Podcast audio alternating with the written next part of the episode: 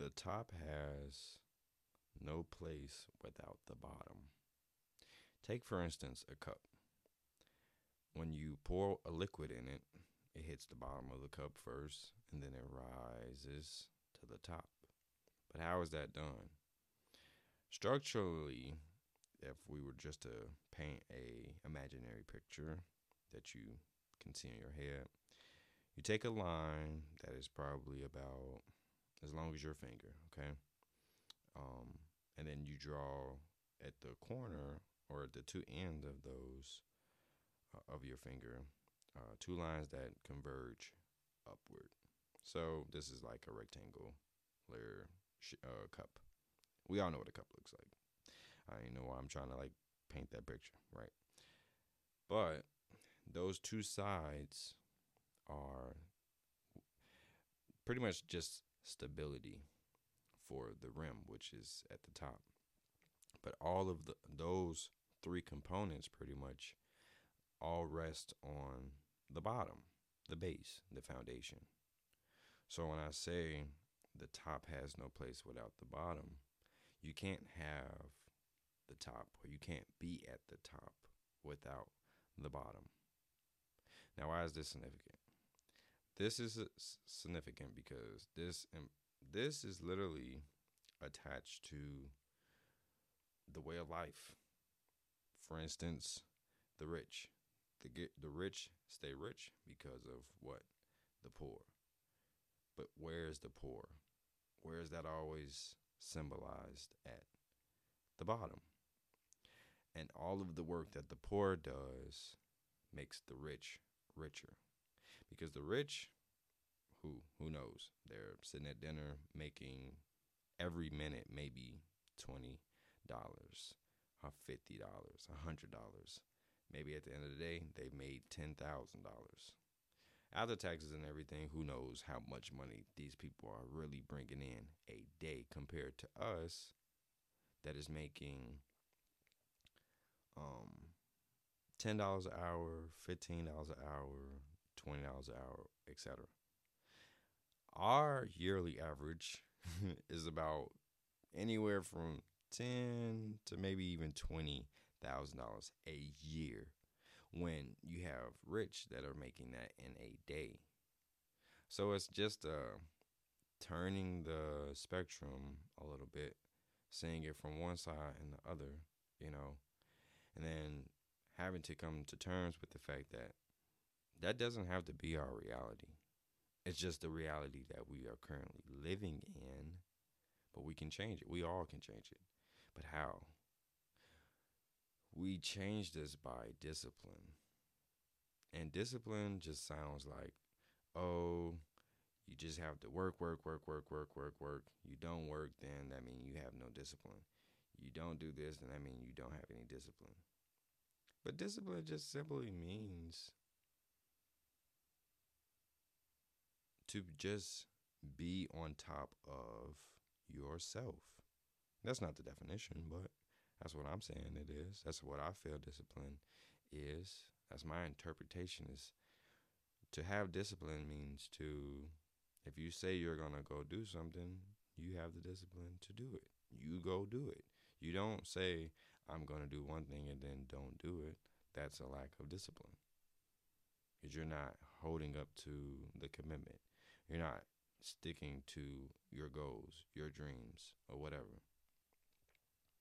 But discipline, when someone says you don't have discipline, that's always looked at as a bad thing. But we don't look at why it's a bad thing in our lives. It's a bad thing because without it, you may not get anywhere. But with it, you may actually get somewhere. You know? And to not sound all philosophical and like I know everything because I don't. A lot of my episodes are literally just me taking these ideas and going over them over and over, insanity, to get a different outcome. So you work a job Monday through Friday, eight hours. That's 40 hours a week, or however many hours, right? And you get paid every two weeks. You take that check, you pay your bills, you spend a little here, you got a little left over, so you shower yourself with some expensive things. Or it's not even super expensive, but they're just things that take up that last little bit of your money, which puts you at a place where you're waiting for the next two weeks to pass so you can get the next check and do the same thing. The outcome is the same. So when we look at our lives compared to someone that has more money than us, it's easy to be like, you know, you have millions of dollars, you should just give me some. But they worked for it. Unlike us, or me, you, whoever. I'm not picking any on anyone. I'm just, you know, talking, having a conversation, if anything, with you and myself.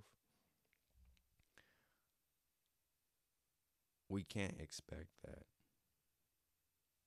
because of the hard work someone else is doing and earning, making earnings off of. We can't expect someone just to hand us something that they worked hard for and we would just get easily. Regardless as to what religion you believe in, way your viewpoint is on life, if you had a herd of cows and every day you had to herd them cows into a corral or whatever because you didn't want them to free roam or whatever you see how much work it takes because you got cows that don't listen, you got cows that don't understand and they're maybe scared, so they just running, running, running. But you are you, let's say it's a hundred cows. You, one person versus a hundred cows, have to get all one hundred of those cows back in the corral so that they're safe and they grow and they, you know, eventually be able to birth you a profit. Whatever money you make off that herd, you are not tr- trust and believe you are not going to want to just dish out money freely to people.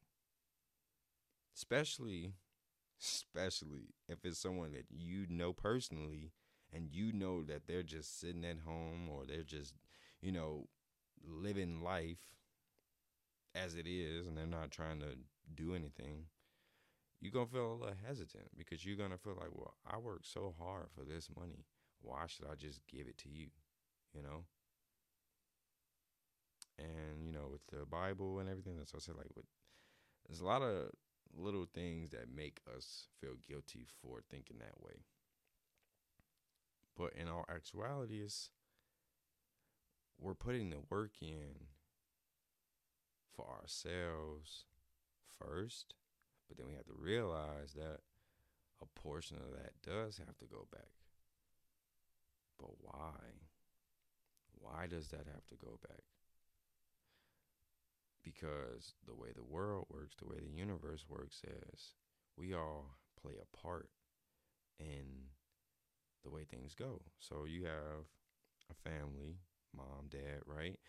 They put the work in to raise two kids they're putting the work in not only because they just wanted kids, but they wanted a you know they wanted a family. They wanted to live that that life, you know.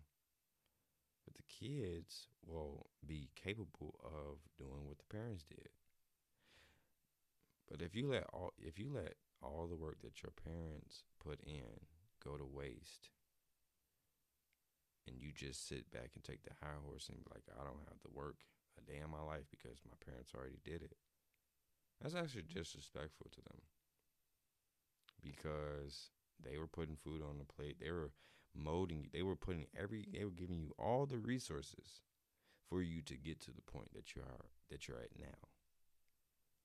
But you have two hands, two eyes, a nose, a mouth, a face, two arms, two legs, two feet, you have things that technology is still trying to figure out how to create and sell. You're born with this. So we have to learn how to do something with it. Now, that's not saying that you got to go out and be the next millionaire. You ain't got to just take care of your family, yourself, and by doing that, will help the world. yes, there's distractions. Yes, there's all these different things that are pulling us away from that reality. But in order for us to get to the top, we have to start at the foundation to build the top. Because without the bottom, the top has no place. And you already know we are planting seeds to blossom a better future for you and I. Thank you.